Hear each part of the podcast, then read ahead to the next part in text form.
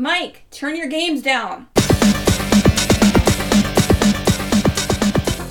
Hi, everybody. We're episode 238 of Games My Mom Found. I am Mike Albertin, and who's dancing to the beat with me tonight? I'm back again. It's me, Star, and I'm here to get on the platform of Zelda Chevron Game already, and I will die on this hill. Also, you can find me at Twitch, Square Milk. I don't know if there's stuff there, but you can find me there. One day, right? Maybe. Oh, is that my turn? Yes. Yeah, I guess it's just me. I was gonna say I'm not actually dancing to the beat because I'm on the fixed rhythm, and as Mike suggested. So I'm Trey from Nintendo Main Podcast. Hey, what's up? Yep. I'm playing this game. I played this game for Games My Mom Found specifically. I'd been avoiding it before that, so there you go. Dedication to the show. I don't blame you one bit. Personally, I asked my wife to buy me this game for Christmas last year. Oh, we're talking about Cadence of Hyrule that came out in 2019. God, it's not that long ago. Yeah, I was gonna say that because I've been on a couple of these shows, and this is the only one that I've actually purchased for the show. Like every other thing I had already, because it was all retro stuff, you know. Like this it is usually the first is. That isn't retro really, because it's still this generation. It's it's available on Switch and whatever. I do want to. I died 84 times on this game. So put that in my name. I don't know what mine was. It wasn't low. It wasn't that high, but so Cadence Hyrule is who the hell is published by Nintendo? Who developed this? Brace Yourself Games. So for those that don't know, this game is essentially Crypt of the Necrodancer with Zelda paint in its own, and a lot of differences. I guess the easiest way to put it. At the when you load your game, it'll tell you how many times you've died if you're interested in finding. Oh, damn it! Now I want to go grab my Switch. My Switch is actually, you know what? My Switch is right next to me, so I will find out why we're recording. No, I wasn't. This was one of those games that I knew I needed to play, but I wasn't that interested in either because of the nature of it. Why did you feel you need to play it? I'm interested. I wanted to do another Zelda game, and I wanted a short Zelda game. Ah, okay. So a little bit of pigeonhole need. Yes, and I also can't tell you how many game overs I had because apparently I deleted my save by accident. So yeah. I don't know. I know you do that at the end of every time you play a game for this show. I do, but this one actually I wasn't done yet, so this was by accident. Oh, that sucks. So you don't have anything on there. It's completely empty. Well, I have my second playthrough. I played through this game two times. Once is Link, and then once is one of the secret characters, Odo, the villain. Oh, okay. Oh, sorry. Go ahead, Trey. Oh no, I was just saying spoilers because I didn't know you could play as the villain at the end of the game because I didn't beat. That's not that much of a spoiler. He plays differently though. He doesn't get any other weapons. He just has the harp he uses. So it's different, and it wasn't. I did it, but it wasn't as friendly because this game is for one. Okay, so the reason why I picked this game is last Christmas, my wife likes to buy me a game sometimes because I don't really know what else to ask her to buy me. I'm like, you don't need to buy me anything. She's like, I want to buy you something. So I'm like, all right, well, Nintendo Switch games never go down in price. So you can find a deal on Cadence of Hyrule, pick that up, and get me Age of Calamity. And so she bought me these two games, and I was like, I was planning on playing this, and then it's July, I still hadn't played it, and she brought that up a couple times. She's like, I bought this where you didn't even play it. So that's how it ended up on the show. Nice. To keep my wife happy. And because I wanted to play it, but at the same time, I didn't want to play it because I have no rhythm. So the rhythm game kind of scared me a bit. But if it's on the show, I'm going to force myself to do things that I might not do otherwise. Sure. Had you played Crypt of the Necrodancer before no. this? You had an experience with that? Because that's why I was super hesitant about it, was because I did buy Crypt of the Necrodancer, and I could not get into it at all. And I like rhythm games, actually, and I think that I have some rhythm, but I don't like rhythm games like this. I like the stuff that's more like Rhythm Heaven or Guitar Hero-esque, that sort of thing. If you can find it out there for your Steam Deck or your Switch, whatever, you should play a game called Rhythm Sprout. It was an indie that's kind of like Guitar Hero, sort of, but you're going through a story as this little onion sprout, and you get to fight all these other vegetable and candy related characters, and you're walking down a path, and you're doing moves to move each leg, and you dodge things and hit people, and there's battles in there, sort of RPG type battle. It's really cool. It's on Switch. I don't know what it's on. This looks adorable. I just looked it up. I think it's on Steam, so I will add it to my list. I was gonna say I don't think it's gotten enough. It's gotten enough love, but it's wonderful. I thought it was really good. Okay, I mean, I was really good at Guitar Hero back in the day, and I really enjoyed that, but I haven't been into a rhythm game since then.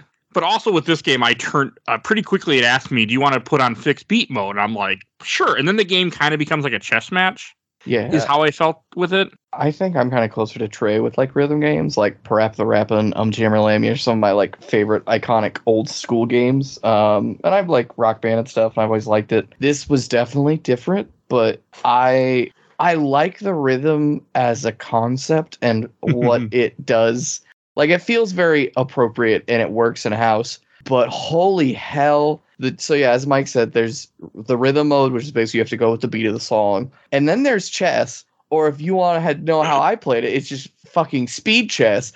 I was just slamming buttons and moving it like probably 20 times faster through fight because I was just bursting through them. Like, oh, I don't care about this. Because at a certain point, I was not dying. And I had a weapon that I was like, oh, I can just poke dudes. Okay. And I had like no fear of death. And it made the game go by so much faster. Well, like, it was insane. What I do before I play, especially games that scare me like this one did, I watch YouTube videos that say, here's tips to how to play this game. And one of the tips was buy a spear immediately.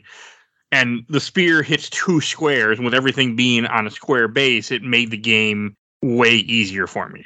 Yeah, the spear really, really helps. I messaged the group because, I got the game and I tried playing it a couple times. I did the rhythm mode for a bit, and I did the fix mode thing for a bit. And I'm like, I'm just dying over and over again.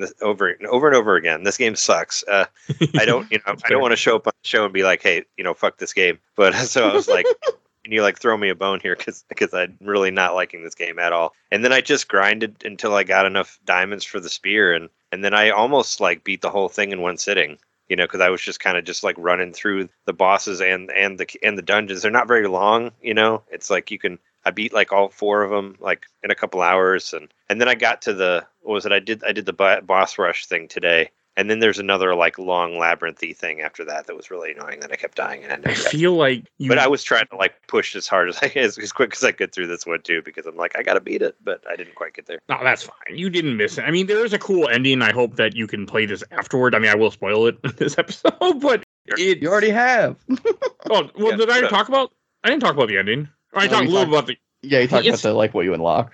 You unlock in character, and there's a second game mode where you just play as him and you fight the same bosses completely. It's just, he's now against Ganon when he's working with Ganon before. It's in the main story, isn't he basically saying what I got was he was trying to fight Ganon, but he was building up these bosses to fight Ganon? Is that not what? I didn't pay any attention to the story. I didn't care about the story. This was okay. Yeah. So as I've said in the show before, I play a lot of games without any sound.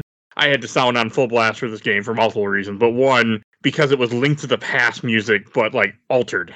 Oh yeah, the music is incredible. I'll give it that. That's the big positive of it for me, is that the remixes, and it is heavily based on the Super Nintendo Link to the Past, which has a fucking stellar soundtrack. So yes. So yeah, I've been loving all of that, and it does feel a lot even in the art style as well. It kind of feels like that Super Nintendo-y type stuff, and that's I love that shit. So I was really into that. I made a note on my notes. I wanted to mention that it's nice to play a Zelda game that has a really good soundtrack again, because I felt like Tears was kind of lacking. I mean, it has the same music as the other one, as Breath of the Wild, so it's kind of let down. But this was nice. I mean, there was one part that really got me when you go to the Dark World, which I don't know if that I couldn't figure out if that was DLC or not, and I just happened to have the DLC or how any of that worked. But when you go to the Dark World, the sound it plays is literally the same warp sound as Link to the Past. Dark World, do you mean the future? You go to a future, yeah. Yeah, okay. You go to the future at the end, but it does play the Dark World theme while you're there. So I thought you were just going to the future because it had the clock going fast. You can go there when there's a portal I found hidden in a room in the Lost Woods. You go inside a room and Cadence will be there to talk to you, which is the main character from Crypt of the Necrodancer. And if you dig through the walls, you'll find a portal that then takes you to that world. To the Cadence world? To the future. Oh, the future where Ganon won. What? That's really, really hard. Oh, is that how you... Oh, that's how you get out there. Okay, well, no, so that's the thing. So, I think, in terms of plot, I think we've skipped over a little. But, the protagonist, Crypt of the Necrodancer, comes into this world, and she helps him save the day. But, no, so, when I got to... I mean, that's really short of it. And you do get to pick. I also did really appreciate that it was hey, do you want to be Link or Zelda? And I was like, of course I'm going to be fucking Zelda. It's Zelda Chevron Game. But that's a different thing. Zelda. Yeah, you never get to play Zelda. Yeah, exactly. So I... Two games? I know for sure. Two. Yeah, two. One CDI. Yeah. Hyrule Warriors? CDI. I'm not one CDI games. And Hyrule, no, anyway. I thought you talked about Hyrule Warriors and the other one that I originally thought you meant on this one. That doesn't. Age of Calamity? Calamity, yeah. I do need to play that. I do like that game, and I have it, and I don't like Zelda's moveset and that. But anyway, so I actually did beat this game. I beat it, I think, in like 6 hours, and the last 3 hours, I didn't die like once, because I just suddenly, like, I had enough hearts, and I had 2 bottles, and I found the witch who's like, hey, do you want free fairies for like 60, not free, but like 60 rupees, and I had like over 2,000. I was like, yes, please. And so I just kept teleporting there and always making sure I had 2 basically free lives, and then I didn't die from that point. I got really close in the last area, but anyway, so I got to the end of the future world, and I was going through the castle, and when I left the castle, I was like, oh shit, there's like a whole other third of this game. I bet I'm gonna have to explore this map now, which is a little smaller than the main map. I think it's probably about the third of the size. Yeah, it's a lot smaller. Yeah, but so then I was like, oh, fuck, I guess I'm not going to beat this game. And then I was like, wait, how the fuck do I get out? And I kept trying to figure out how to get out. And I was like, I guess I don't. And then I walked back in the main, like, temple or castle. And then he's like, oh, it's Ganon time. And I'm like, oh, okay, what the fuck is that then? And I guess it's that. Apparently it's just. Yeah, there's nothing there. But there's more heart containers. There's some heart containers. There's not much, though, is there? Because I think I was only missing, like, 2 items by the end of the game. Yeah, they're not there. Yeah, fuck. That's So it's just there's a secret boss there though too that I fought, which is actually it's King Dodongo from the Zelda series. Okay, that makes. And you sense. Have to literally put the bombs in his mouth, but you have to do it, you know, like a chess match or to the beat. And it was I couldn't do it because to get to him, you have to go through a whole coliseum, and then by then I used up all my health potions. Got to the end, and I'm like, yeah. And I looked up the prize of a heart container. I said, yeah, fuck this. I think that's something I really want to highlight that I did like about this. At its core. And at its, like, spine, it's Crypt of the Necrodancer. But I feel like everything else being so traditional Zelda with, like, hookshot. I feel like, honestly, there's too many Zelda items. Like, there's so many I never even used because I just never even thought about them. But I thought it was neat. There was a Korok leaf. There was a boomerang. There was a hookshot and a long shot and bombs and bomb chews. But, like, all of it's there. And I just thought it was really, like, cool the way they dressed this game up and made it function in this style. And the bosses being like, oh, hey, it's that classic boss you know and love, except now he's got maracas on his head. And I was like, all right, that's, you know what? I'm here for this. Let's fight this. It's go maraca. Yeah. Or they have like the, what is it? Those like bouncing bosses from A Link to the Past, but they all have guitars now. Like, the Armless Knights. Mm-hmm. Yeah. So I don't know. I like overall like a spoiler of my feelings. I didn't love this game. I didn't love playing this game. But everything about this game in terms of flavor and character, I love and respect a lot. I feel like for people who are massive Crypt of the Necrodancer fans, or honestly even massive like Zelda fans, there's so much content in this game. There's 3 different remix versions, like song remixes that you could play and experience from like 2 other artists. And I was like, that's a lot of fucking music to be like, yeah, we have the original remix. And then here's 2 more as well. There's also a random dungeon mode, just like more like Crypt of the Necrodancer, where you just go from floor to floor in a dungeon. Yeah, there's random dungeon mode, and some of this might be DLC because I think Mike, you and I probably both sound like bought the like DLC pack. I didn't buy it. Well, that's the thing. Wait, I mean, it must have just came with the game. I don't know. All of a sudden, because I had access to Skull Kid, which I think is DLC. That is DLC. That's the like main DLC, and then there's like one other small thing of DLC, and I don't remember what that part is. But yeah, it sounds like it sounds like your partner bought you the like collector edition, which is like $10 more. It didn't look any different. Yeah, no, it doesn't. Like, it's just there in the game. Like, it doesn't. Like, it doesn't tell you like this is the DLC stuff. She bought me a physical. She didn't buy a digital version. Oh, I wonder if the physical might have. I could see them like releasing the physical after. Yeah, but yeah, no. Oh, sorry. Keep talking. But it has the traditional mode. It has like a survivor, like wave mode, like arena fight mode. You just go as long as you can. It has a random spawning item location mode. It has so many different modes that like, if I love this game, I feel like I could put like hundreds of hours in this game. I don't love this game, and I'm sad because I'm like, man, I wish I want to do this. I will definitely go back and play the Skull Kid because I love Skull Kid, and I'm curious what they do with that. What? No, I love him. I tried him for a couple minutes. I was going to play through him too. He starts off in the future world with like, and nothing. He has a weak little dagger. Yeah, I was noticing that when I put like maybe 10 minutes into it, and I was like, oh, you have to like. I feel like that's what this game feels like is for me, and what I experienced is you get a point where it's like, oh, finally I have enough hearts and enough health and enough items and a good weapon. Now it's like livable, and now I'm not dying. And I feel like because every mode has a single life mode, a permadeath mode, and I feel like that's the trick. It's like you have to get to that point. I was turned off immediately. So. Oh, I know, but like just the fact that that's more content that's in this game. There's so much content in here in terms of like different game modes and shit. It's wild to me. Like, Trey, how did your experience go at first? Like, I was listening to you on Nintendo Main, and you were not having a good time. Oh, yeah, I mentioned it. I mean, I had only played it a little bit. Like, we've all kind of, I think all three of us from our show, like, we've all, like, not got into, I think Jeremy has Crypt of the Necrodancer. I know John's, like, brother has the Cadence game, and we all, like, fell off of it real hard. Like, none of us really got into it at all. And, you know, it was kind of, you know, Cadence was one of those things where I was like, you know, I have no interest in that game. Like, it's, you know, it's like I didn't like Crypt of the Necrodancer, so I'm not ever going to touch it. Like I said, I got it specifically for this show. Thank you. Just, you know, just because you asked me to be on. I was like, well, you know what? Let's play that damn game. So yeah, I basically, a lot of what Star was saying, like, you know, yeah, I did like, I basically bang my head into the wall and just die over and over and over and over again. And I was like, this game sucks. And mm-hmm. then I got the spear, and then all of a sudden it was playable. And it's like, but why? Like, shouldn't it be a little more approachable? Like, did you have to find a specific thing, and then it doesn't feel as stupid anymore? But I mean, I don't know. And there is, yeah, I agree with a lot of what you said. Like, the presentation is great. Like, the music is incredible. Like, the art, everything looks awesome. It's just, it's not for me. You but also did you have to skip the bosses. Everything is like what? You don't want to fight the bosses too early. Like, if you go to your first dungeon and you fight a boss right away, you will kind of the game will get way harder than it should. Oh, really? Because each time you beat a boss, they up the difficulty of the game and add new enemies into the world. Okay. Well, I mean, I was trying to speed rush it. It doesn't tell you that.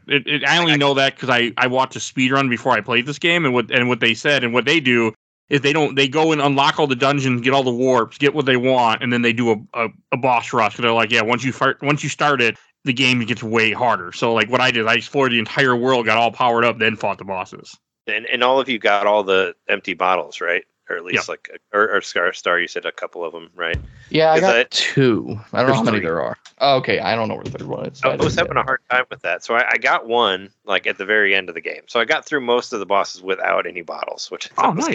Good. Yeah, that's pretty fucking hard. I don't like that. You were playing better than I was just letting him hit me and see who could last. I didn't get any bottles until I got to the boss rush thing, and then I was like, all right, where are these fucking bottles at? And it said like, you know, one of them is on the beach hut, and I'm like, all right, where's that? So then I just kind of warped to the beach, and I found it on my first try. And then I was trying to find the other two, and I was trying to find like maps of where it is, and then I didn't realize that all the maps are different because the maps are like you know, procedurally generated or whatever.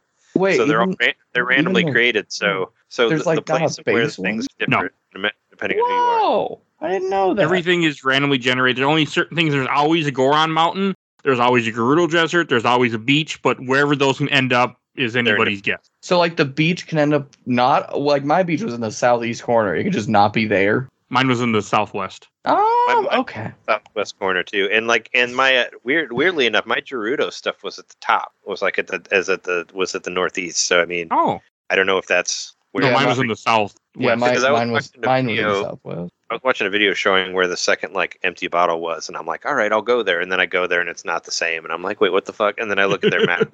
Oh wait, no, their map is way different. Like their Hyrule Castle is like in the southeast or whatever. And so I'm like, okay, so that makes a lot of sense because like I don't know how many there are. There's either two or three potion shops. There's two, I think. Okay, my two were like three spots away from each other. Like literally like one spot, two spot. There it is. And I was like, okay.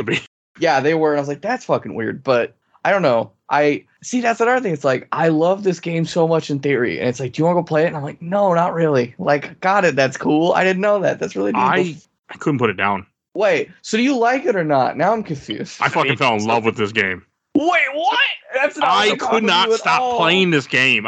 If it wasn't for the fact that I have other stuff I have to do, I probably could have went through this game a third time as Zelda just because I don't know what it was, but I just got blown away by this game.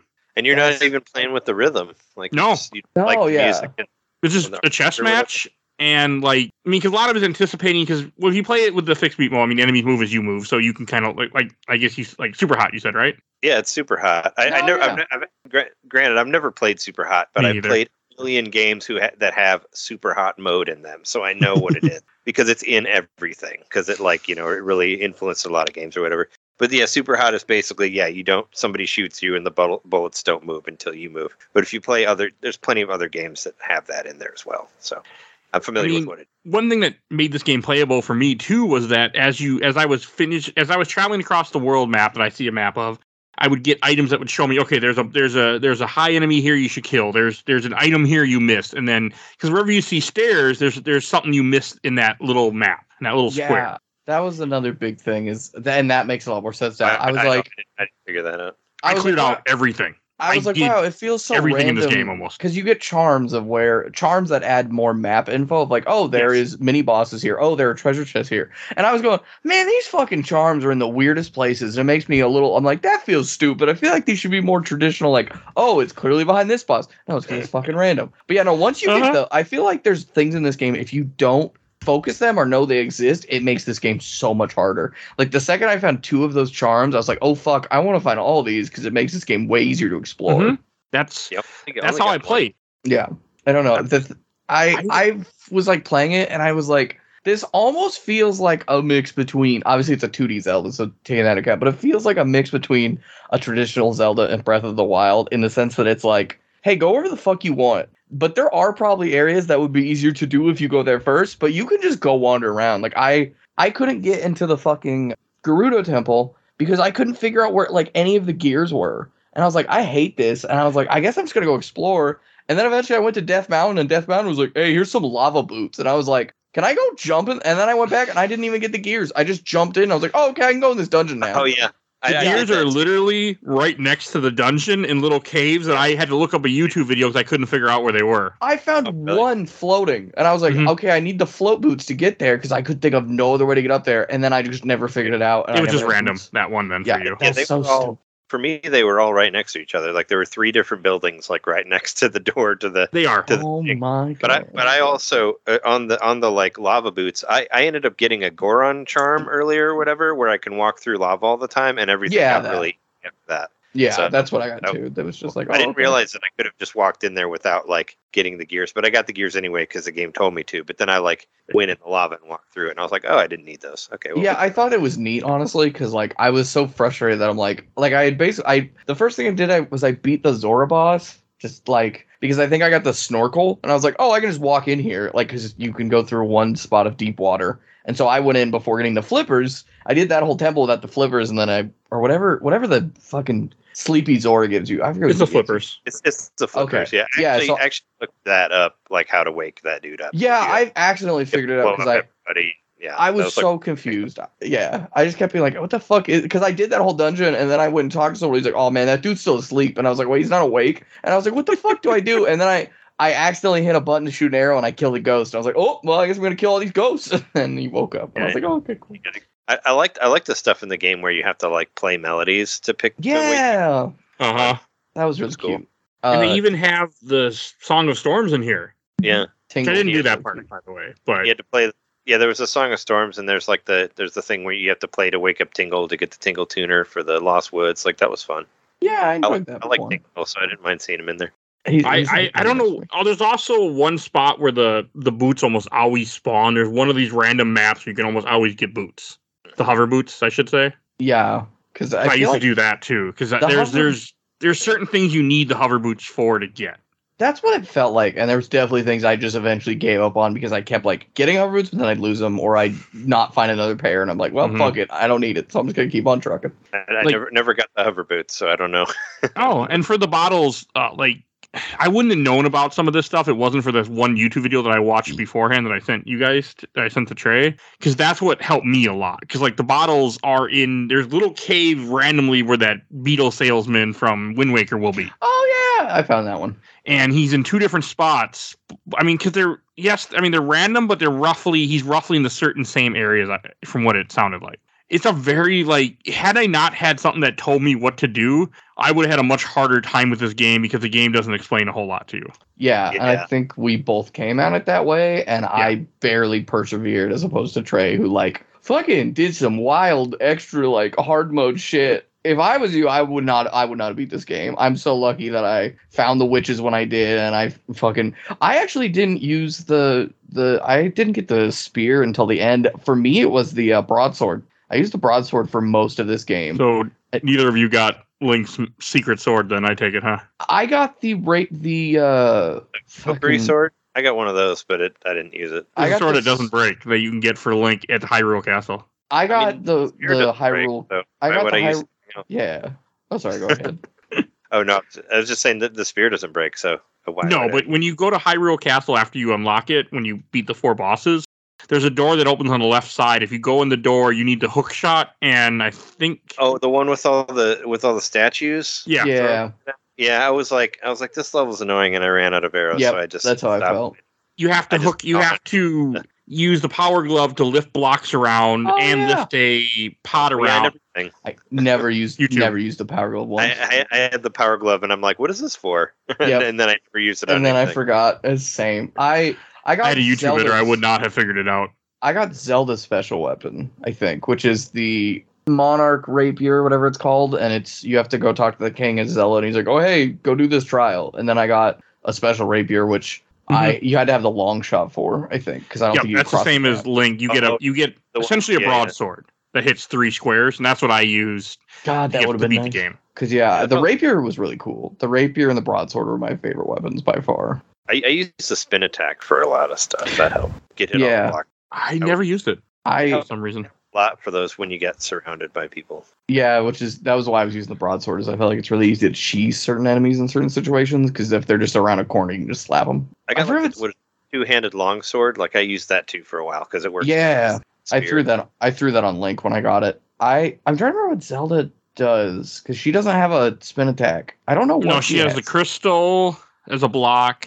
Yeah, she essentially gets Naru's love and those stuff and that stuff. So that's the equivalent, because I know one was shield, because she gets basically an explosive fireball, and she gets then a reflect, and then she has just her base attack of whatever weapon you're using, and that's like all she has. That's her stuff, I think. So I don't know. I just, it's weird. Yeah. Oh yeah, because Link's spin attack's on that same one, because I used a little bit. I did look. I beat it in like just under 6 hours. It was like 5:30, and I had 13 deaths. Like I said. Like 12 of those were in the first half, and then the 13 was like one in the beginning. Yeah, it's really hard. I think those first 30 deaths were before I got the spear, maybe more than that. But I think mine was at 6.5 hours, so I went over that because I saw like How Long to Beat had around 6 hours on there, and but I played it for a good 2 hours, just constantly dying. So that's why I sent him. It's guy, I'm like, it's what the fuck. It's brutal at first. Yeah, I don't know if this also tracks. I had 42,000 steps, because when you're not in rhythm mode, I just fucking was running everywhere. I would just be like fucking zooming through these, like anywhere, just like, oh, excuse me, come through. Well, what I also did after a while is I started skipping areas. Like I would just run through an area and just avoid all the enemies. Like, that's nice, bye. Well, yeah, as long as I had cleared it out once before and I wasn't searching for anything, then I would just be like, cool. But as long as I got the stairway, I just left after a while. Yeah, the stairway was the main thing, or stairway or chest. But even then, after a while, I could be like, oh wait, this chest is probably just an item. Like, especially, man, one of my favorite things was ever getting the torch that showed you where items were. That also makes certain areas really cheesy, because like it felt like most dungeons when it came to silver keys, there was always a silver key buried somewhere really weird. So if you had that torch, you'd be like, oh, here's a free silver key. You can also get silver keys that carry on. If you get them out like on the map or wherever, they stay with you. Oh, yeah. Yeah, you can use the keys for everything. Like, like the original Legend of Zelda. Oh, yeah. The keys were for any dungeon. Yeah. Oh, did either of you hit the chicken too many times? What? Yeah, I think I only did it once, but it was... I don't know. I was very underwhelmed because I hit the chicken once a few times. I was like, oh no. And then I finally hit it twice. It was like, it flew off screen. I was like, oh shit, here it comes. And then it was like 4 chickens kind of casually flew on screen. I was like, all right, well, I guess I'm going to leave now. See ya. I mean, I figured that was going to happen. You know, we've been attacking cuckoos for years. It made me miss them. So they're not in Tears of the Kingdom. Yeah. Happened to those poor chickens. I think one unique experience I had that made me really sad was in each dungeon, there are these little like altars you can interact with, and they provide some random effect. And I kind of avoided them after the first one because they're bad, pretty shitty. Yeah, most of them seem not worth it. But there was one I was in, and it was the I forget which one it is because it's not the forest one, but it's the one where you fight the shadow version of yourself. Because I fucking the only reason I interacted with one there, and everything turned into question marks. I went, well, this is really fucking annoying. It was like, yeah, I don't know what triggers it, but yeah, it was in that end part with the labyrinth or whatever. Yeah, it's just those altars turned into question marks. It's really stupid. Thankfully, I found out after you can leave and come back in, and it goes away, and I was like, oh, thank God. But I did that, and I was like, okay, I guess I'm gonna do this dungeon. And then I went into a room, and it was a boss, like a mini boss, and I started fighting it. And I was like, what the fuck are these moves? And I was like, wait a minute, that's fucking Zelda's shield. And then I went, oh, fuck, I'm fighting Dark Zelda right now, and I can't even fucking see her. This is stupid. And then I killed her, and I was like, this sucks. That was the stupidest shit. At least I got to see Dark Link when I fought him, but I was like, man, I want to fight. Like, I was so, like, rushing through it, because I was just, at that point, I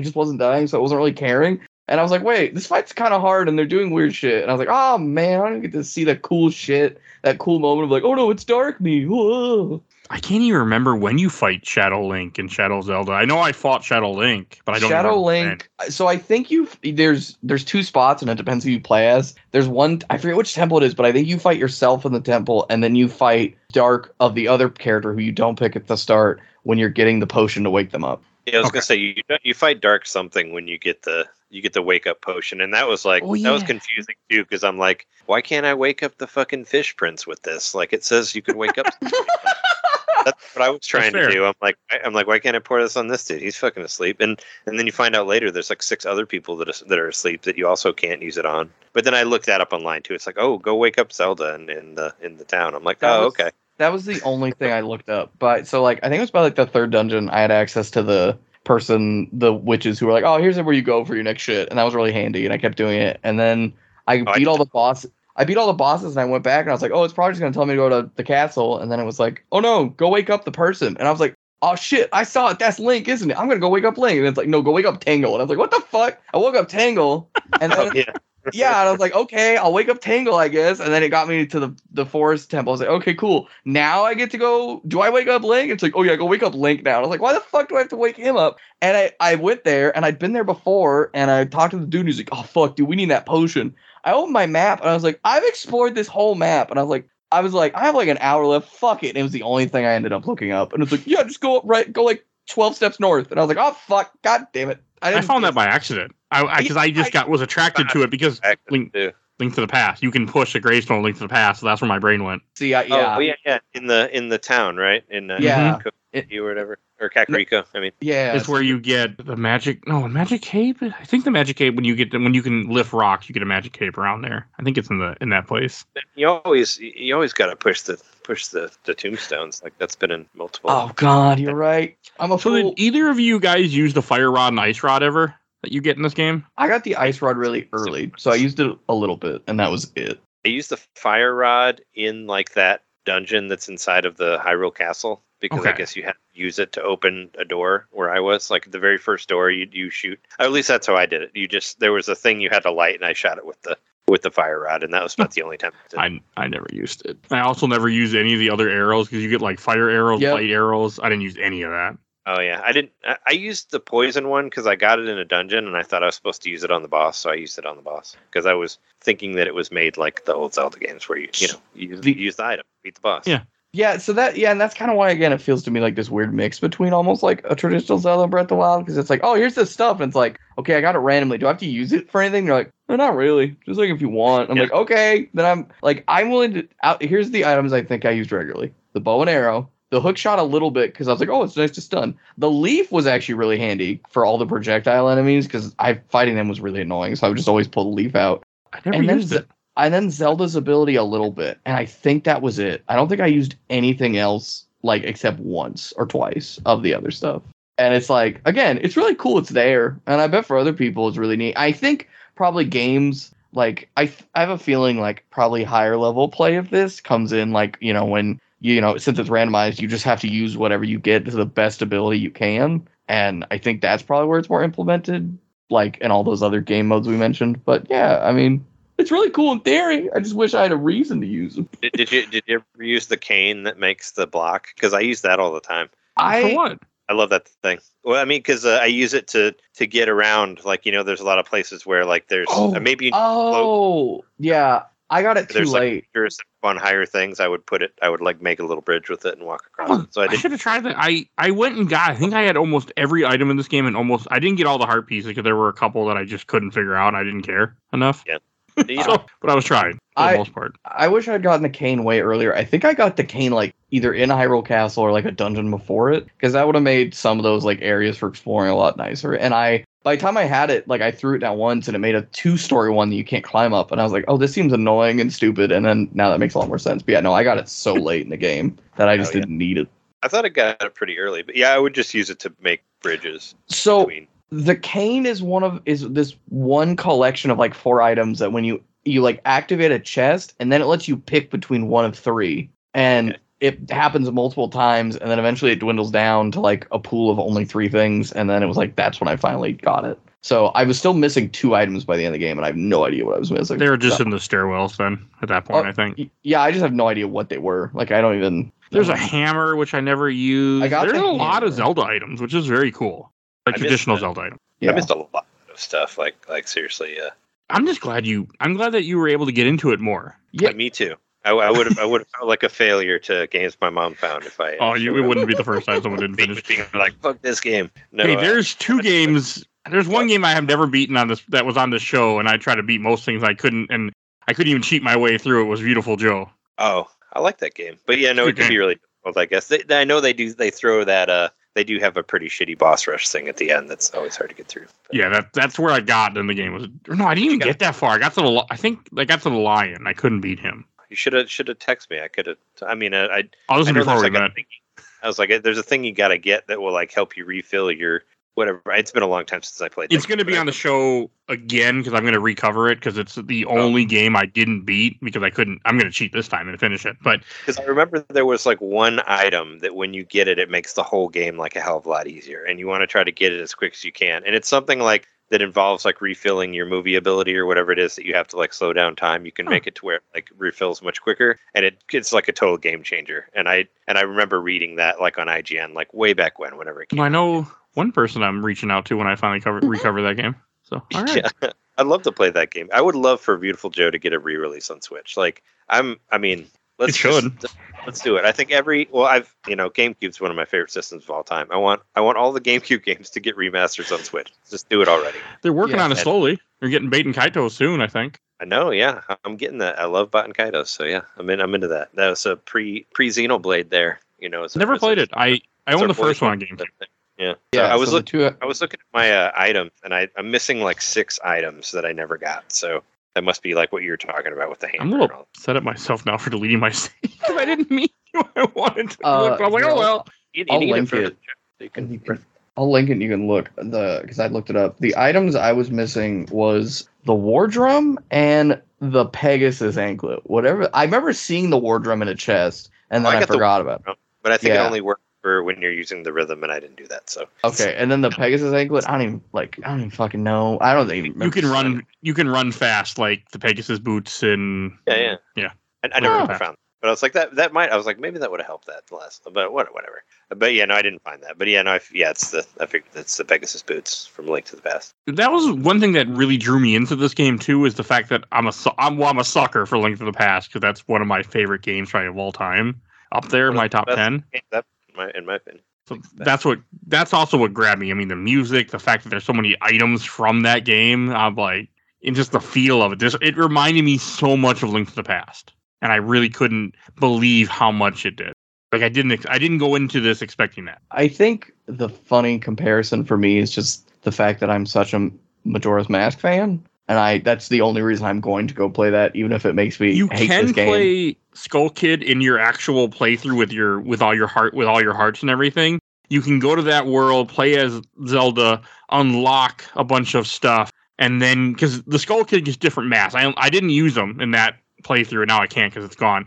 But as you go through the dungeons in the stuff that's in that the future world, you unlock different masks for Skull Kid. Because that's what it looked like in his inventory, because it said, like, Deku Mask. And I was like, oh, that sounds really cool, because then you could wear different masks, like Majora's Mask. And I was like, and then I bet you get to be, like, either different enemies or something, or just different creatures and have different abilities. Curious, I was curious, but I feel all the weird ones. Can you become, like, Ani Link? And there's, like, 7 masks. So it's like, more than just Goron, Zora. It's more than just the traditional 4 or 5 you count Link. So I don't know what they are. The little Deku scrub. You start as the Deku scrub because you start as a Deku kid, which he's technically not, as far as I remember. He's some weird kid scarecrow thing, but whatever. He only punches people and he dies in one hit no matter what. Well, when I said Skull Kid, I thought they were referring to like this, you know, the Skull Kid that finds the Majora's Mask, like in the game. You know, the guy who becomes. Oh, it is, but that's what I'm saying. In this, they make him a Deku scrub creature thing. Like I don't know what he is in this. Because I ran in, because I forget there was a random room that I got into, and there was a Deku scrub guy, and he's like, "Man, I wish I had items that could do stuff." And I was like, "I wonder if that's like a hint to the DLC or whatever." That's exactly. He's set it up like that's obviously. It has to be something there. His name is Yives. He's another playable character. Yeah. Yives? This game has, in the main game, there's 5 playable characters, at least at the updates. Link, Zelda, Cadence, Yives, which is the little Deku guy who only can punch one square and is the weakest character in the game. And then there's also Octavo, which you get once you beat the game, has his own mode, which is essentially the same game. And then the DLC characters are Impa, Shadow Link, Shadow Zelda, Aria, I don't know who the hell that's supposed to be, Frederick, the merchant, and then Skull Kid. Oh, that's who can be Frederick. This is stupid as hell. Yeah, you would lock him by getting 20 Deku seeds and then give him to Tingle, who, quote, excitedly eats them, thanks to players, and then says, yeah, Yives can go with you. And then, yeah, it sounds like just a hard mode. And I'm like, no, I'm good. Mode. Oh, you can go burrow into the ground. That sounds kind of nice. That's how he blocks. Yeah. Essentially. And he just hides. That's... Oh, no. See, again, I wish I loved this game more, because it reminds me of, like, levels of depth that go into, like, Binding of Isaac. It's just obviously not as, like, roguelike in that sense. And I think that's really neat. And this game is...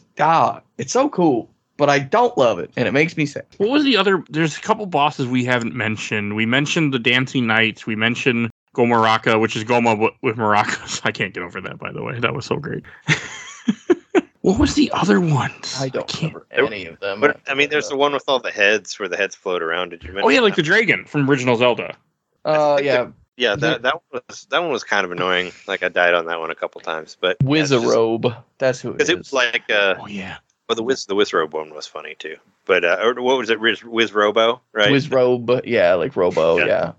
Yeah, so it's bass guitar most nights. Glockenspiel, Glockenspiel, Go Maracas. Yeah, you can get what's going on here. Wizrobe, and then Octavo is the like first antagonist, but the real antagonist is Ganon. And then bonus bosses, spoilers. There's Necrodancer, King Dodongo. Something. I didn't play Necrodancer. Yeah, I don't know where he is. There's somewhere in the future world. Synth-Rova, which says Temple of Brainstorms. I don't even know what the fuck that is. And then there's also apparently a Skull Ganon. It's in the map. Oh, that's the DLC. Oh, good. It's just a harder one. Great. Because, yeah, that Ganon fight was hard. I definitely very closely almost died in that. Does Ganon, have, an instrument or anything? Do they make it any, No. He plays a piano. Ganon. He plays a piano, basically he goes up and plays a piano, and then he gets a bubble, and you have to, fight other enemies till he comes back down, and then you attack him, and then he just keeps doing that. And I think he's playing the piano to play the other instruments, because there's, silhouettes of the 4 instruments on the wall, and then when he's playing, enemies will spawn related to that one, it looked like. I don't know, it was going real fast. Like I said, I just sprinted through this fucking thing. For what it does is, you fight Ganon you have 2 different fights with Ganon, from what I remember, and I'm looking this up right now. It also does, which I will always call this the Magus moment. When you're heading to Ganon, you see them. You see the little lanterns light up to you on your way to Magus. So, but no way. The way you fight them is when you come into the fight, Cadence, Zelda, and Link are all there. Mm-hmm. And what you have to do is you have to get all 3 characters released. He's at an organ. He plays. He summons enemies. You kill the enemies. Then he comes into play, and then you can hit him. But at a certain point, you have to release the other characters from their ice blocks, put them on a Triforce, and all 3 characters are standing on the Triforce. Yeah. Then you can kill Ganon. Yeah, that's the finale part of that fight, because it doesn't pop out till the very end. But yeah, you have to keep freeing the other 3, and then that's how it ends. And it's an epic ending, though. Yeah, I think I was just going so fast it didn't feel that. So that was the weird thing is like once I finished the second temple, which was the Gerudo one, that just went so fast. I was just sprinting through these dungeons and I was like, well, and it felt like there was no, like I barely was processing what was happening in Hyrule Temple, the original and the future. Like the future especially was like I was just going through rooms and I'm like, I went through a stair or a portal, and now where am I? Oh, I'm out here. Okay, wait. Oh, now I'm outside. All right, I guess. I don't remember how I got here, but I'm here now. And it was weird. You move really fast, and this game ends up being like, I mean, for me, I would just avoid enemies, find the room that had the mini boss, kill him, and move on like as fast as I could because I couldn't. If I stuck around, I was going to die. And I think part of that is the fact that we were not playing rhythm mode. I feel like rhythm mode, that is the upside / downside, is that you just go a lot slower and more like paced. So you're processing more of what's happening. We were not. Yeah, we were just like, fuck, gotta get through it. Let's go. But no, Trey, if you go get the other bottles, you should have no problem finishing up the Ganon area stuff. Yeah, it just went on for too long. Like, and I was just like, and also now you can buy a potion with your diamonds instead of money. And I was like losing all my diamonds, and this was sad because I had like over 100 diamonds, and now I have like 10. Well, you just need the three bottles, in my opinion, because then you can, like, what I did is I ended up going through a bottle or two just trying to get to Ganon, and then the Ganon fight wasn't that bad. Yeah, it's just so long. That's what I'm saying. It goes for so long, and then I die, and I go start over again, and it's like everything is different now, and I don't know where anything is, and because it's, you know, because it changes every time, because it's like that. It can be a mean game. I don't know. You know what? I mean, I probably won't go back and finish it. I mean, I say that I would. No, you're fine. I'm just glad that, you know, I'm glad that you were able to play it and try it out. I mean, I feel bad you didn't have as good time as I did, but it was more fun once I got the spear, but it is still kind of like, it's sort of like a, like it's kind of like a what's the point sort of thing. It's like what Star was saying. Yeah. You're doing all this great stuff for people who care about those sort of games, which isn't me. So it's not really.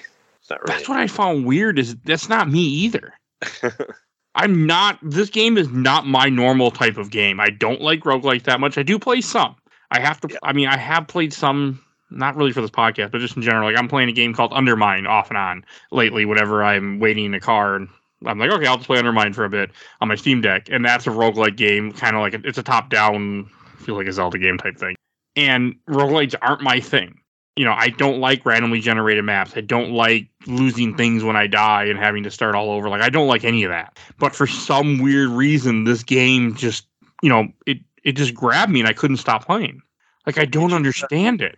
I really feel like that video. I mean, Trey, did you watch a lot of that video that Mike sent? Because I didn't even open it. The YouTube one? Yeah, I did. Okay.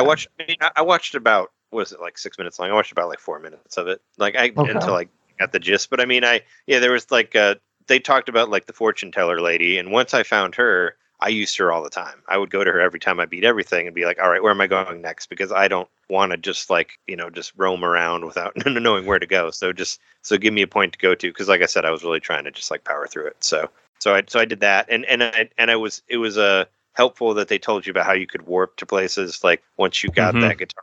Whatever, but you don't actually have to use it. You can just go straight to the map, and you can just automatically warp to wherever. So that was really helpful. So I did that, and I just kind of that sort of thing. And I didn't watch the whole thing, but I felt like it was pretty helpful. I think that's why I had such a better time with the game, because I understood more of what I was doing. Where before I watched that video, I was very confused and not happy with the game. Yeah I feel like that. Like, I feel like if this type of game really took you in, and you were able to power through. And like more or less, you know, 100% the items, not like all the parts. It was close. But once you got like all the items and the main parts, and you understood everything, I feel like then that's where this game would really. It just doesn't. Nothing's explained to you really in this game, and with it being randomly generated, it's one of those. It's hard to look up stuff too. Like, but like once I understood, like you said, once I understood the mechanics, I understood the way that the game, you know, thought and the way that the game worked. It just weirdly clicked for me. I mean, it clicked on for me on a level that I did not expect at all, and I could not stop playing this game. I beat this game twice, and I was going to go through it a third time or fourth time. Like, I put 5 hours, I think, into the 5 or 6 hours into the main campaign. Like, I was just having a blast, and it was weird because I didn't think I'd like it. I don't know what it was with the music. This was I'm a sucker for Link to the Past, apparently. So But on to talk a little about the Octavio guy. When you play as him, he doesn't. Only weapon he has is a harp, and it hits in three squares: the one in front of him and the two diagonal from him. Oh, I fucking hate that. That was like the fucking flail. I hated the flail. Oh, it takes some getting used to. When I first played him, I'm like, this is miserable.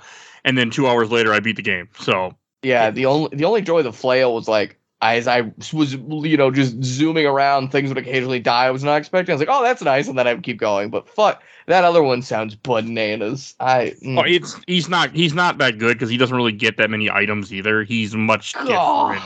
So I don't recommend. I mean, I did it. I don't even know. I mean, he gets a little bit of a different story. Like there's a different ending or something. I don't know. I was like, this was a game that I didn't give one shit about the story. I'm like, I just want to dance and listen to music and play. Like there was it was weird. I didn't think there was a story, really. I thought it was just like, oh, Cadence, I had a dream, and now you're in Link to the Past. There's a story they're trying to stop Ganon or something, but... there's little notes. Yeah, there's notes of the story that's cool. Like, by the end, I feel like the implication is Cadence now is one of the three Triforce Wheelers, which I thought was really neat as a concept. I was like, it would be fun if it was like, hey, fuck you. This is our Triforce now. We're the fucking three heroes. And just, like, little nodes of, like, oh, yeah, there's, like, she's like, oh, yeah, this is what it was like when I got teleported here. And then she gets to go back home. And also the implication that it's not clear if she's back home. Like, the way the dialogue in the final scene is like, oh, I was falling again. And then I landed. And all I could think to myself was, I hope I'm back home. And I thought that was really neat because I was like, I don't know. I think the first game really blew up. And then they were able to make this. And they were like, oh, shit, that's really cool. I think there was a hope, like, maybe there'll be another game this will, like, fit into, and I don't think they ever did anything else like this. I just don't understand what got Nintendo to be like, let's do this with Zelda. Like, I don't get that. I mean, maybe they approached them with the idea that Nintendo's, like, a lot more flexible now on their properties, so okay. I feel like it was probably an idea that Crypt of the Necrodancer people had, and they're like, yeah, sure, go for it. Here's the rights to... I mean, look at like Mario plus rabbits or whatever. Yeah, especially get Mario gun and have him shoot some whatever and hang out with some fucking weird rabbits and make that into a game. Especially as things become popular on their platform, which I'm pretty sure from what I vaguely remember happened with Crypt of the Necrodancer. Like it came out and it was really popular as an indie hit, and then it got put on Switch and it got like a whole nother wave of like love. And I feel like that's probably when Nintendo was like, yeah, we can do something with this. You want to do something? And then you were like, yeah, sure. Fucking Zelda. Boom. That seemed to be a lot. I mean, that was for a lot of things with the Switch. It became a real like an indie system. Where the indies did okay, but then they got on Switch and they got a huge boost. So because how long has the Switch been around? Oh, it's almost over, my friend. We're getting there. 2017. Really? God, it feels so short, but it feels like it's already almost out the door, and it's wild. Consoles are weird. That's what people think, or they speculate, or whatever. Yeah, speculate feels good. Nintendo kept the original Game Boy around forever because I don't think it's going away. I wouldn't be shocked if they brought something else. Like it kind of like I don't even know Wii. I don't know. It's just weird because like they've stopped doing handhelds, and so this feels like I could see this be like, yeah, we're going to support this for a while, and it's going to be our handheld, and then maybe like not. I'd say like maybe 2 or 3 years out, then here's I don't know. Switch home or whatever the fuck Nintendo does next with what the shit they do. I hope. I mean, I don't want them to. I want them to just make a new one that's stronger that runs the games that are on there better, and I'd be happy with that. Just give us a Switch that makes everything better, and you can bring it over, and like what they're doing with like PS5, where like you can. I mean, Nintendo would never do this with like some games where you can buy one copy and you get both copies, or whatever. Like, do something like that where you can just transfer all of your shit like straight to the new Switch, and maybe you buy like Tears of the Kingdom 3 or whatever that comes out, and you get it for both Switch 1 and 2, and you can. And it'll encourage you to get the next system or whatever. These are the guys that sold me Mario Brothers 3 like 6 different times. Yeah, this is a fun little shit on Nintendo tangent we're going down of like... They would never do that. But it's just like crazy to see like what like Capcom does with like PlayStation is like, yeah, you buy like I bought Street Fighter 6 and I got it for 4 and 5. I have PlayStation 4 and 5. I don't have a 5, but if I got one, I would have Street Fighter 6 on there already. Like it's a cool way to sell somebody on a new system. Yeah, and it should be there in my opinion. Yeah, I think the benefit of all this, if I'm going to highlight it, is that Nintendo is able to squeeze developers to utilize their weird new functions better than other companies. There is still elements that feature this in both, like, the HD Rumble. no one, I think, really uses HD Rumble as much as Nintendo has with their first-party and third-party games. Or, sorry, just first-party. But then, like, if you look at all of the stuff of the PS5 with its controller, again, it's the exact same thing. Like, I don't think any third-party developers are like, oh, I don't really want to touch that. Or, like, it'll be an afterthought. Like, I've had so many people, like, they boot up the PS4 for the first time or the PS5. The first thing they do is they turn down controller volume because, oh, it drains my battery and it's annoying. And it's like... It is annoying. Yeah, see? Yeah. And it's, like, such a sad thing to me a little bit. As a person who's never owned a PS5 and I've barely used a PS4, but I'm just, like... I feel like Nintendo's good at that. It's like, oh, hey, we're going to make this new feature. It's going to be the whole thing. And if anyone wants to make a game on our system, you're going to use it or build your whole game around it. And it worked, surprisingly, since, like, the Wii. You know, Nintendo, you wild. You just keep doing whatever you do, BB. You have no laws. You just live in your own little playroom. I feel like the new Switch has got to be near, though. Oh, well, I don't think at this point, I mean, I forget which discourse I've read about, but I feel like there was a rumor for a while that there was going to be a better Switch. I don't think it's happening. Once the rumor was around for like the past like 5 years or something, right? Well, it was before the OLED was revealed. Yeah. Everyone thought whatever the OLED was going to be that, and then they revealed the OLED and it's like, oh, it's not that. It's just a 4K docked width or whatever, or not 4K, whatever it is. I don't even know what the fuck. No, it's just a nicer looking hand. I mean, I have an OLED. It looks great. I mean, if you play handheld, it looks beautiful. But if somebody asked you, would you rather have that or a stronger Switch? Everyone would pick the later and it latter. And it's like, ah, well, we're going to do that. Fuck you. And it's like, okay, Nintendo, thank you. I'll have another later. Thanks. Well, yeah, I mean, you could even say that. I mean, there was like all the whole thing with the shortness of parts and all that. Maybe they couldn't get to the like true Switch Pro that they wanted to do, so they put out the OLED or whatever. But I mean, you know, I feel like Nintendo's probably feeling the weight of how they like released a console hybrid that was already like 2 generations behind or something like that when it first came out. So I mean, I feel like there is like some sort of like fire under their ass there to like get it moving on a new one. But you know, yeah, I think. But I then can see it either way. Who knows how? It's not like they're not selling them or anything. It's not like they're like, exactly. Yeah, that's I think more evidence that they're selling a bunch of them. So I mean, they're still bringing Wii U games over, aren't they? Or they're almost done every now and then. But I don't think there's any officially on the docket. It's like what was the last Wii U game that was put on there? Mario. I just know Xenoblade Chronicles X still's got to come over. I think, but just how well the OLED did and the Switch is still doing, yeah, they're just like, and the weird 2D Switch, whoever's buying that, they're just like, oh, we don't need to make a better Switch. We'll just wait till we want to make something. You mean the Switch Lite? Switch Lite, whatever, yeah. 2D Switch. I literally have one next to me. That's what I played this. You got the Switch Lite, man. Oh, that's what. Wait, so do you guys have a Switch Lite and a regular Switch or just a Switch Lite? I have just a Switch Lite that my wife bought. I don't play Switch normally. I don't like Switch. For some weird reason, I'm a PC guy now. I have a Steam Deck. That's good enough. Yeah, that's what did it to you. That was the official nail in that coffin, I think. Oh, Steam Deck is fucking fantastic, man. But yeah, I just never, like, you know, who works in a retail electronics store, I almost never see them sell. And the only time I see them sell is to, like, parents who are buying it for their young kids. And I think it's just to give them a mobile phone. My wife bought it because of COVID time. Mm-hmm. That's why she bought a Switch, so she could play Animal Crossing with her friends, which they did a few times. Yeah. And then she played it here and there. But yeah, it's hey, it's all Cadence of Hyrule, at least, because I didn't feel comfortable the other way that I could have played it. So yeah, I'd really love to see the numbers for that. But regardless, like, yeah, I think I could see them doing either, and neither one I think will be super surprised me at this point. Whether it's a new console or a new console that's very Switch heavy based, or just hey, here's a better Switch. But like, I think either any one of those three is coming up pretty soon, and I don't have a heavy faith in any of them of which one it's going to be. So I'm like, because that's Nintendo. It's whatever you think Nintendo is A, going to do, or B, should do. They're not. They're going to do something different. And so it's like, what's the point in speculating? I don't fucking know. They come out and be like, hey, we're not making consoles anymore. We're just making cell phones. Get in on it. And man, I'd be happy they just stopped making consoles and just put their games on PC, and I'd be happy. But that's not going to happen. So I mean, that's.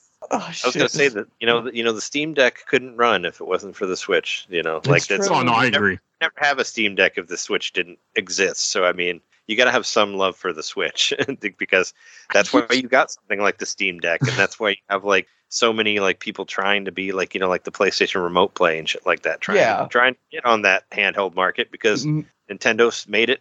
It, you know, proved that it was still important to people. Massive respect to Nintendo. None of this is me being like, oh, they're shit or it's bad, but it's just so funny. You're just like, I don't know what they're going to do next. Whatever they're going to do, there's like a 33% chance it's going to become a market standard in 5 to 10 years. My issue with the Switch is just the price of games. That's my issue. Oh, that's, yeah. I mean, that's Nintendo. Yeah, that's my issue with Nintendo. That's why I don't buy Nintendo systems, because I'm a cheap bastard. Yeah, no, I am too. It's that, and then also the way they treat backwards compatibility and old consoles. Like, and they just shit on. They're just, oh, it's gone. Well, it's dead to us. But that's you fine can't to me, because I get it other ways. So. Yeah, I do too. But it's the fact that it's, I don't know. I would love to have it natively within its own ecosystem. That's how I prefer to do it, because I have it all backwards elsewhere, and I can play it, but it's not as intuitive or simple. But I did buy Pikmin. Because I'm like, hey, a fucking GameCube game on my Switch that I want to replay? Fuck yeah. And I've been playing the shit out of Pikmin 1 and 2. I know someone else that bought Pikmin on here. Oh, yeah, me? Yeah, no, I've played the... Well, going back to what I said earlier about my love of GameCube games, yeah, of course I bought Pikmin 1 and 2. And I beat both of those, and then I got 3, and now I have 4. And 4 is wonderful. When I heard you talking about 3, because I did 2 on this show, which we... me and a couple guys that came on just shitted on 2 for an hour and a half. For Pikmin 2? Yes, we hated it. Holy God, Pikmin 2 is like my favorite one out of all of them. I think I need to redo it at some point, because it was, I don't think it was the right time or what, but I know I had a shitty-ass time with that game, too. But I want to play Pikmin 3 a lot. I saw people getting mad that, I mean, you could even, you know, I was thinking about this as me being kind of, you know, when I said I was like, I don't like roguelikes, but Pikmin 2 is kind of roguelike, because the caverns are all, like, randomly created. I had a really hard time with the caves. That didn't bother me, but I don't. Yeah, I saw some people hated that, and I was like, I love the caves. Like, they were my favorite thing, and I was so mad they were removed in 3, but now they're back in 4, and I'm like, yeah. Oh, fuck, they're back in 4, and no, that's... Did 4 just come out, then? Yeah, 4 just came out this weekend. Friday. But, Star, and I'm sure you know this, but there's a Pikmin 4 demo that you can play. I did play that demo. It'll carry into the regular game, and you can... Oh, and it does? Oh, thank God. Yeah. Oh, you're going to make me go buy this game right after this, and I hate it, because I've been trying to fight the urge at least a little bit, but you're weakening me very quickly. I was going to say I'm probably not going to play Cadence anymore, because I just want to go back to playing Pikmin 4, so... You're good. You're not missing anything. I mean, I'm the kind of guy that has to beat almost every game I start, because I have a weird... Yeah, you got to... Man. And I I'm too. I get distracted too much for that. But I mean, also I love Pikmin, and Pikmin 4 is really good. So. That's me with Pikmin 2. I was like, Cadence was fun, and I will come back. But I do want to go finish Pikmin 2, because I feel like I don't blame you. I'm just glad that you guys were able to. I was worried with this game, because this game is just such a weird game in general. Yeah. Like it's a rhythm game with a Zelda paint, and then it's. More than that, because it's a very, I mean, in my opinion, it's very much a Zelda game. Yeah, that's why I call it the Cadence skeleton, but the entire, like, organ structure and skin and all that, it is Zelda. Like, it is all that there. It's just strange that it exists, and I just can't... Yeah, that's unfair, but... I mean, it's all because I wanted to do a Zelda game, but I also didn't... I mean, most of the Zelda games I have left are long, so I needed something shorter, and this is also why this kind of happened, and I just need to play it. This is backtracking a little bit, because you said it. That's fine. I would seriously consider, I know it's a new game, but I would not play 3. I would just jump into 4, because 4, from everything I've read and played, is a lot just, new. I'm going to play 3, because I have to. I mean, yes, I played 1 and 2, I beat those, and then I got 3, and I already had it on Wii U. But I got it for free on Wii U, so whatever. So I got it again on Switch, just because of convenience, because I wanted to play it on Switch. Oh, I understand that. And there's extra stuff at the end at the Switch when there aren't on the Wii U version. That's what I heard you say, Nintendo Main, and I was like, damn it, you're getting me interested now, like, because I never bought it for Wii U. It's one of the few Wii U titles that I wanted, because by the time that I was going to get it for like $10, I was just done with the Wii U anyway at that point. Sure. Yeah, there's some post-game stuff that's supposed to be really, really good, so that was part of why I wanted to get it, and I just wanted to get it anyway, and they both control pretty similarly, but if you're like worried about story or whatever, and one thing I kind of don't like about Pikmin 4 is they kind of reboot the whole thing, like they that's don't really what I thought was happening at least from what I've and I haven't spent that much time with it, but they kind of changed the story to where where you're still at the time where Olimar got stuck on the planet, which happened in Pikmin 1 is kind of what it felt. So 4 is basically a retelling of that, but you're trying to rescue Olimar. That's what I got from it, and I saw like some other people saying that it may have possibly like they may have like kind of rebooted the story or whatever of Pikmin. So that's why I don't same articles. I wanted it to keep in a keep with the continuity or whatever, but it really doesn't matter. It's still fun as hell to play. No, so, fun as hell. It felt very weird to be like Olimar's Adventures, fucking. Than I was before. Play the free demo. It's you can get it however much time you want out of it. I think once you get like 1,500 sparkliums or whatever they're called, then it cuts off. but yeah. But you don't, if you don't do that, you can spend more time with it. I got through the demo in like 90 minutes, so yeah, that's about what that's me, because I go for treasures all the time. And I won't play the demo. I'll just end up buying it when I'm ready to do it on the show. Yeah, I was just saying that's kind of how I am with Switch games. So that's cool. At least you know it's not like you have to play the demo all over again. Yeah, that is nice. I very much appreciate that. I appreciate what games have done so much with that in the like. I don't really. I mean, most of the stuff I play is usually retro. Like I played a few new games on this podcast, like this one, but I don't do a lot. It's hard for me to play newer games just in general for some reason. Yeah. So I mean, that's probably better for you. I mean, to not get distracted by the new stuff because there's I can't. It's way too many out, right? You should, like, I have a list of everything that I have to play, and I organize stuff to what's on the list, and, like, I'm very thorough in the way that I do things because of this podcast. But I'm happy, so. A weird thing I noticed, and it makes me wonder what it'll be like later, is when I was replaying Pikmin 2, and you mentioned the caverns being like a roguelike. When I was a kid, I didn't remember that at all. I thought they were the same every time. But it was only this time I caught it because basically I was taking care of my inner child because basically anytime like more than 5 Pikmin died, I would just restart. And I was just totally safe coming from my little kid heart to be like, no. I did the same thing. Well, I mean, sometimes you can like because I was in this one cavern and I ran out of all of my Pikmin. And then it just it does it's so mean to you. It just like it shows you a list of all the things that you got. And it's like, you didn't get any of them. It like shows them all that. And it's like, you don't have any of them anymore. And you start over and you have like 100 less Pikmin. And I'm like, fuck you. And then I just, turn it off. The PTSD of these things that it would cause. That's like, why I didn't like Pikmin 2. But so mean. But I mean, but awful. That's part of the game, though. I mean, that's, I don't know. But what I was going to add. Just a bad time for me because I couldn't find anybody to like really play it with me. And the guy that was supposed to, one of the guys that was supposed to be on it with me, things had happened and you had to kind of bail at the last minute, and then it was a lot. Yeah, that was so. It was just kind of a bad experience. Now maybe I'll replay them now because I've been tempted to replay the first one again. But I think that's kind of like what I was getting at, was just like it's weird for me as a person who's like mid-20s going back and play these games when I was anywhere from like 8 to 16, and it's like I'm seeing this in a totally different way, and it's very different, and it all feels a lot easier because I have history with them, and it's weird.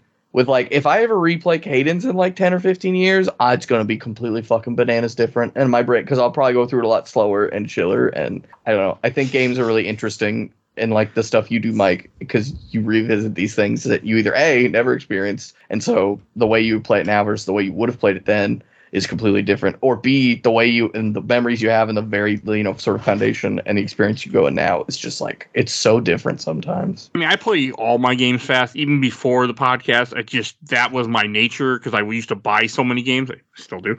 So I would try to beat games quickly so I could then move on to the next game, because I had such a large collection that I was trying to get to slowly. That's just so me in a nutshell. Yeah, no, it's interesting, like concepts of like how people play games and how it affects the way we view them. Anyway, but yeah, It's just funny when I think about 2019. 2019 not that long ago, but anything when I think pre-COVID, it feels like it's like 10 years ago, and it's not. Yep. That's 2020 was like 8 years in itself. I think every year since 20 has been like 5 years. That's really what it comes down. Like we've been in 2023 now for 7 months, and at one point I'm like, we're 2023, not 2022. I'm like, it's just like, I don't know. COVID was just such a weird experience. It really was. Sure. All right. Should we go on? It's crazy. I just want to say, Star. Yeah, so you said you're in your early 20s, right? Playing Pikmin 2 now? Yeah, like early to mid 20s about, yeah. Okay. I was just like, because, the first time that I played Pikmin 2, I was in my early 20s. And now, yeah, see, that's like, a perfect analogous comparison. Because, like, the first time I played Pikmin 2, I was a kid. I was, like, 12, 13. And I liked it, but I have such a weird relationship with those games when I was a kid, and playing them now was very, like, weirdly just, like completing. It felt a lot more like, I feel like I've completed this in a way that, and I understand, especially Pikmin 1. Pikmin 1 is so, compared to Pikmin 2, I feel like smaller in focus in a way that's a lot easier to digest. I think a main reason a lot of people, because there's two different camps, right? Like, people love the, like, immediate nature of Pikmin 1, where you have to do it in a certain amount of days, and it's kind of like an arcade game, you can beat it in however many days, and you can go back again and try to beat it in less days and get a higher score and that sort of thing. And that's what it was supposed to be, and you can only beat it in a couple hours, and it's quick, Whereas 2, the reason I love 2 so much was that they kind of like, just pretty much took off the whole like, well, they tell you that you need to raise a certain amount of money by a time, but But like, it really doesn't matter. Like, it's not going to end after 30 days like the first one would, you know. And they kind of just made it more chill, and you can play however long you want. And it's cool because you can beat it pretty quickly. And after you beat it, it keeps going after that. It's like, there's a whole another section of the game because your buddy goes missing. And it keeps going. And there's another world, and there's like a boss rush and all that shit. So I hope that 4 does the same thing. And I heard it does, where it's like it ends, but then it's like, oh yeah, and by the way, here's all this other shit. Like, keep playing for another. Yeah, I feel like not doing that with 4 would have been so wild, because I think 2 is just so satisfying in that, oh hey, you're done, but you know, we're not going to stop. Go do more shit. Like, 1 was just like, oh, you're done. Get out. You're escaping the planet. And I'm like, so yeah, I'm so excited for 4. But anyway, Cadence. Sorry. Cadence. No, you're fine. You're fine. I think we're just about running out of stuff to say about Cadence. Should we go on to questions, comments, or memories? I have a few. Yeah, I want to see what other people thought about this game, because I figured it's probably pretty divisive, right? Or just like mixed. I don't know. There wasn't a lot, but I mean, I think people were mostly positive, but I can't remember. Yeah, I don't really look at them too much until I read them for the show. I feel like people wouldn't, like Zelda fans wouldn't really seek this out unless they're really hardcore. And I feel like that market of like, oh yeah, I'm going to go play this weird off-brand Zelda game. Like, there just wouldn't be that many. And the rest would just be, oh yeah, I love Necromancer, so I bought this. I feel like that's what I imagine it would be. All right. We'll find out. That's what I got here. From the I Watched the Entire Overload Super Replay group. First from Nabi Azui. Sorry, butchered your name. Great hidden gem. Love it on the Switch. From Ken Pittman, as only the second non-Musou Zelda game to allow you to play as someone other than Link or Zelda. Thoughts on playing someone else in Hyrule, and if that made the argument of it can't be Legend of Zelda unless you control Link stronger or weaker? Not comparing the different type of gameplay, of course, just the concept that this and Ancient Stone Tablets did character-wise. Would you now play a Guitar Hero Zelda game? I would 100% play a Guitar Hero Zelda game. Same. And I very much don't. I've never heard that argument that it's not a Zelda game unless you're Link, but I think that's bupkis. If someone gave me Tears of the Kingdom, but I was badass Zelda and Link's for some reason got teleported to the future, I would have loved that game even more than I love the new Zelda. So yeah, that's how I feel. Any comment for that, Trey? Or for what? Oh, sorry. Would you play a Guitar Hero Zelda game for one? I was going to say, I did. It's called Donkey Konga. No, I'm kidding. There only one Zelda song in there. Yeah. Donkey Konga 1 had Nintendo songs in it. I'm in, like I said, I'm in the process of moving, so I've been looking at all of these plastic instruments, and I don't know where to put them at. Since you brought it up, I had 2 bongos when I moved in with my now wife, like, 6 years ago or so. I threw away one of them, or I dropped it off at a Goodwill, and I still have one, but I regret that. Oh yeah, those things are pricey. Don't get rid of them. I only have one. I only have one, but I will never get rid of it. I'm keeping it. I won't now. I actually found a sucker/volunteer that will do Jungle Beat with me at some point in the future. I played it once, but I want to play it again for this podcast. This is such a wild tangent. I would play that with you. I actually, one day a few years ago, there was a thing of bongos in a like thrift shop, and I convinced my partner to let me buy them because they were like $30. Like, they were pretty expensive, but for a thrift shop, it wasn't too bad because I don't think they knew. But I picked them up and I brought them home, and I was like, it had these weird 2 holographic stickers on it, and I was like, I don't know why these just feel familiar. Like, I know these aren't supposed to be on here, but I'm not going to take them off. The wildest thing, I talked to one of my best friends, and he was like, I showed him a picture of the bongos as a joke. He's like, dude, those are my fucking bongos. And I was like, what? And he's like, I lost those when me and my like girlfriend of 7 years broke up, and I never knew where they went because they were both gamers. And he's like, where did you find them? And we have no idea how it got to where it is, but it was a beautiful little like, because he was like, they were just a weird little like random company stickers. I don't even know, but it was 100% his bongos. And I love that because it's the wildest thing to make. That is pretty crazy. Yeah, because it was like years later from when they went missing to when I got them. And it's like, same I don't know how. Yeah, no, we live in the same town. Okay. But I was wondering, like, you like somehow landed up in a different place. Travel across the U.S. Hey, I mean, weird shit happens, so. In short, I would 100% love an excuse to connect the GameCube port to my PC and play a Donkey Konga with those bongos, because they've been just chilling since I bought them. I was going to say, this is, I don't remember if I did a YouTube video about it or not, but a fun secret, Donkey Kong, the Donkey Konga games were made by the same company who did like the Taiko Drum Master or like No Tatsujin games. And you can buy those on Switch. And if you actually have a GameCube adapter, there's a way that you can use the bongos to play those games. I remember hearing about that. In my experience, you have to unplug it and plug another one in because it doesn't have a control pad to pick the songs. But if you pick a song and then unplug it and plug in the bongos, you can play the Taiko game with the bongos, and it totally works. So there you go. You want to play them on your Switch? You can do it. I've done it. I love these bongos. They're so wild. Anyway, sorry. All right, and then from the Zelda fan group, I have a couple. From Michael Kelly, I had a hard time playing at first, but I love playing music, so I gave it another shot and finished the whole game. It was definitely worth it. From Neil Baker, I have the same thoughts to it. I like rhythm games, and I like Zelda games, but for some reason thought this looked odd. How does the gameplay work? Does it follow classic top-down Zelda mechanics? Is there exploring, or is there more rhythm game than Zelda and focuses more on that? That's more rhythm, but there's exploring, so there's that. Yeah, like I kept saying, it's such a weird blend of like traditional really Zelda, traditional 2D Zelda top down, and then just like, oh, go fucking look around and find shit. That's it. It's not like you got the boomerang for the boomerang temple room. It's just like, hey, here's a boomerang. I don't know. You don't have to use it. Yeah, you don't need any of the stuff for the dungeons. I would love to see a minimalist run of this, like how few items you probably... Oh, there's a speedrun on Games Done Quick of the minimalist run with the Yves character where you die in one hit, so... Oh, it's interesting, by the way. You gotta make it extra. Also, yeah, of course they do. At least you didn't play it blindfold. I will just say also, if you want to see something wild, Pikmin speedruns, those things are bananas. You guys are making me want to play Pikmin again. I'm not okay with this, by the way. But you're making me want to play Pikmin 1 and 2 again. I don't know how I feel about that. I have too many games. Yeah, Trey, as a fun note, they found out how to beat the first Pikmin in like 6 days, and it's really stupid. Sure. I think it can be done. Is it through glitches or I think? There's glitches to like get Pikmin into weird areas before you can like. So there is some, but not as much as you think is how the shortest way to put it. Okay, and then from one last comment from this group from Alexandria Chapman, such a great game. I just have to beat Ganon now. So does Trey. Yeah. And from Legend of Zelda Stoners, which yes, there are a bunch of stoners. From Kaylin Maz, it's a fun one. Surprisingly difficult to master. I was playing with my wife and we couldn't do the final dungeon together. From Zane Robertson, I keep wanting to play this game more, but I suck at it. And I told him about the fixed beat mode. Mm. And his reply was, I don't want to play in a new mode. I want to not suck.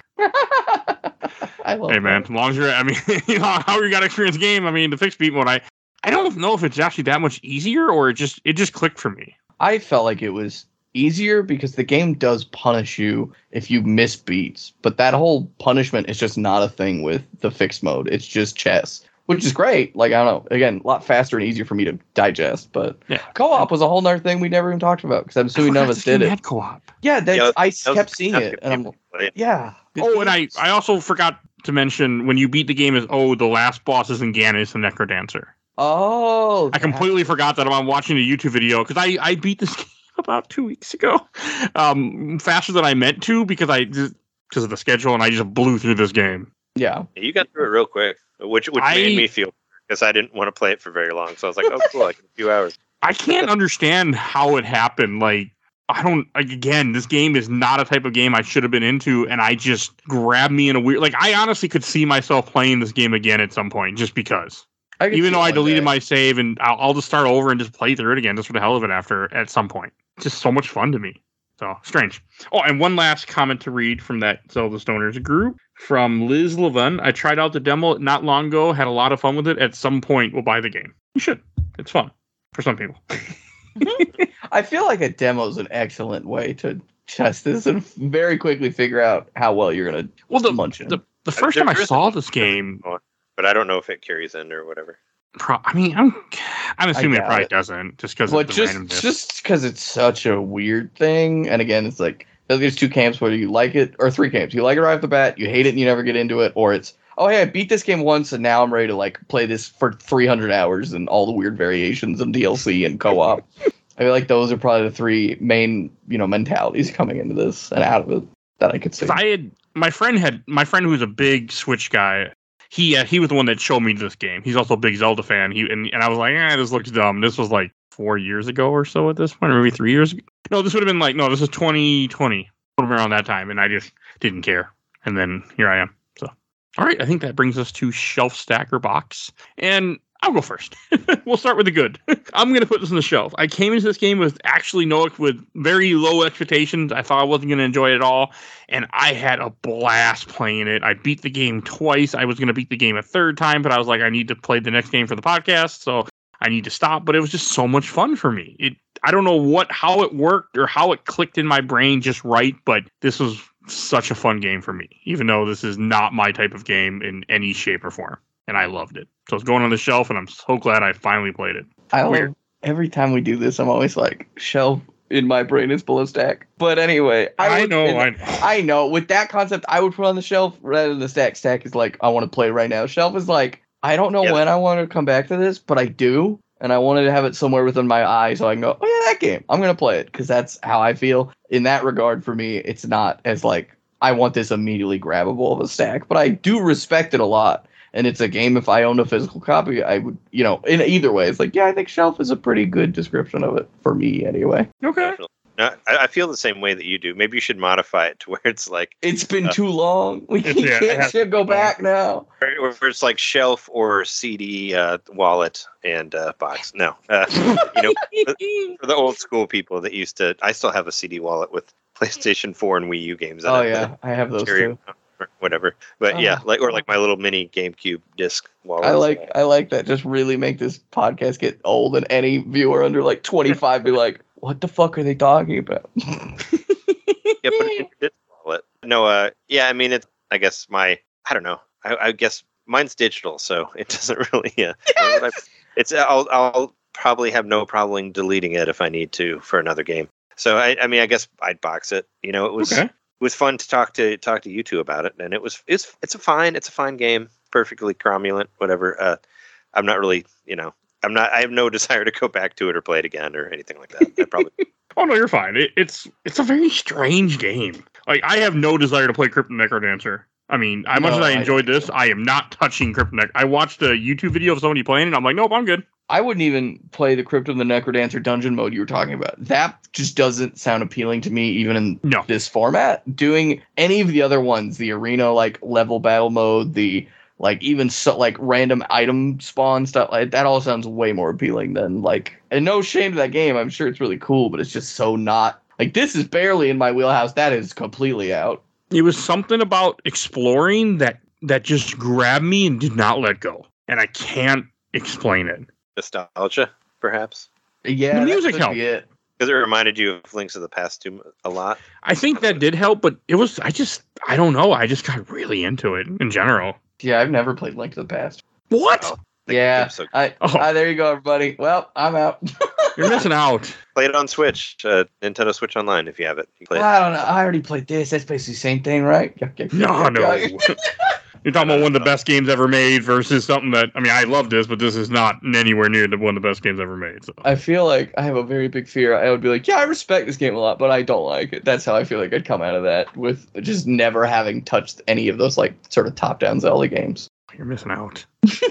You're probably right. I mean, I'm also super nostalgic because I grew up with Link to the Past, so it's hard for me to know if I'm, you know, one of the best, you know, to me, one of the best games ever made. So I would love to do a mini episode of just us as someone who's never touched it and played it and used the biggest, like, fanboy, and I don't mean that in a demeaning way, of just just going at it and be like, yeah, I don't know. It's like, it's a game. It's the greatest game of all time. It's a game. I played it. I think it's always interesting to see, like, how somebody would come at it who hasn't grown up with it or whatever. I'm kind of I'm like a little bit of both, you know. There's like, you know, I played it growing up, but then when you return to it again, it's not trash. Like, there's been plenty of games that I like. It sucks.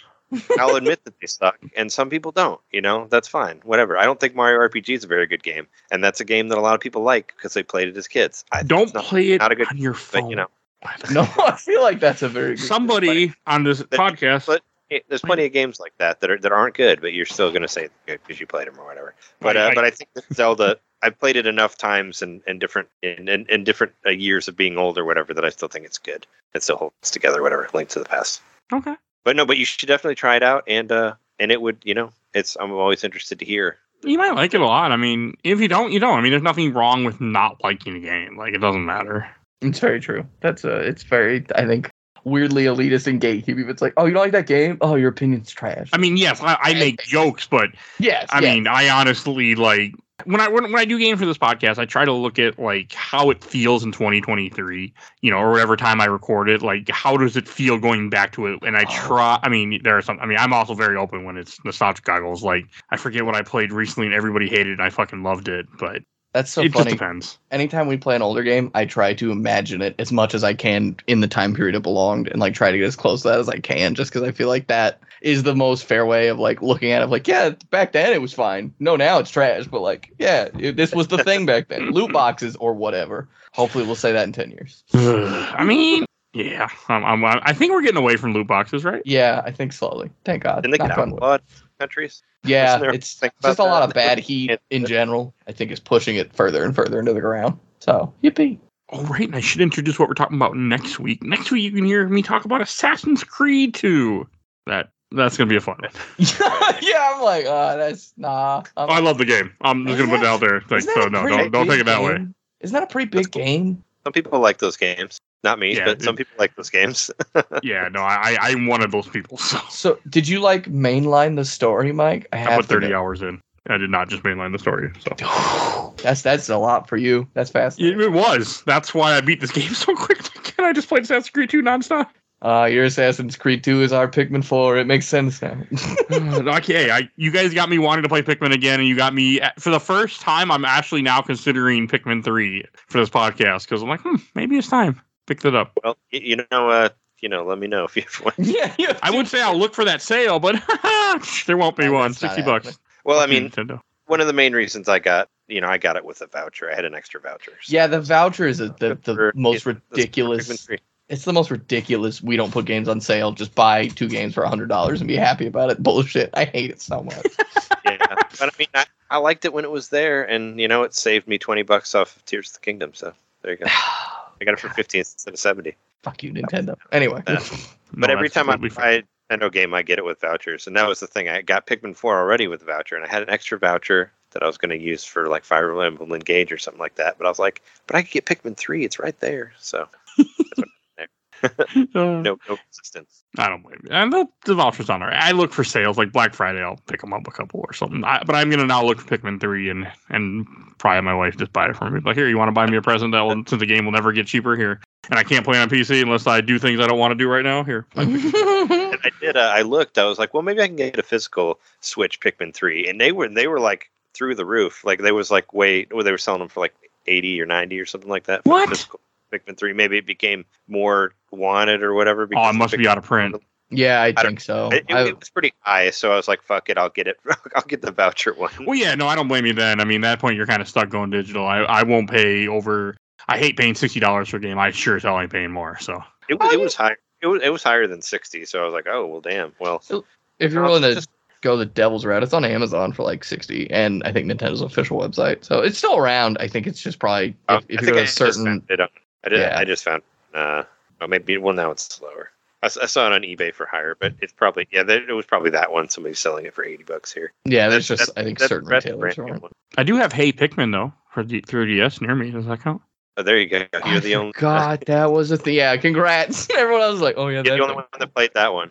I didn't play it. I just have it. I didn't even bother. I could look at it. I'm not playing it, but it's there. I got it cheap. I would buy it if I found it cheap, I guess. But yeah, no, I was like, nah, I don't need it. Yeah, we'll see. And Star, where can people find you at? Square Milk on Twitch. Again, it's where I am. It's where my home is. Whether I'll be there, you can knock on the door and find out. Well, probably not. And Trey, where can people find you at? You can find me places.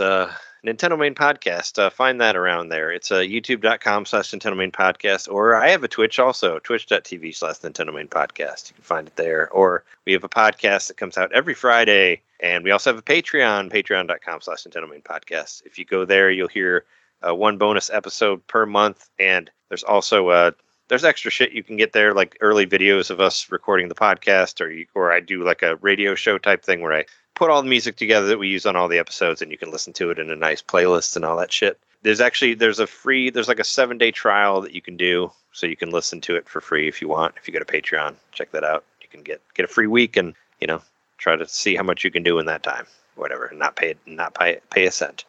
So. And if anybody's on Twitter still, or X, or whatever the fuck it's called now, I'm at Nintendo_domain. He's trying to rename it to X.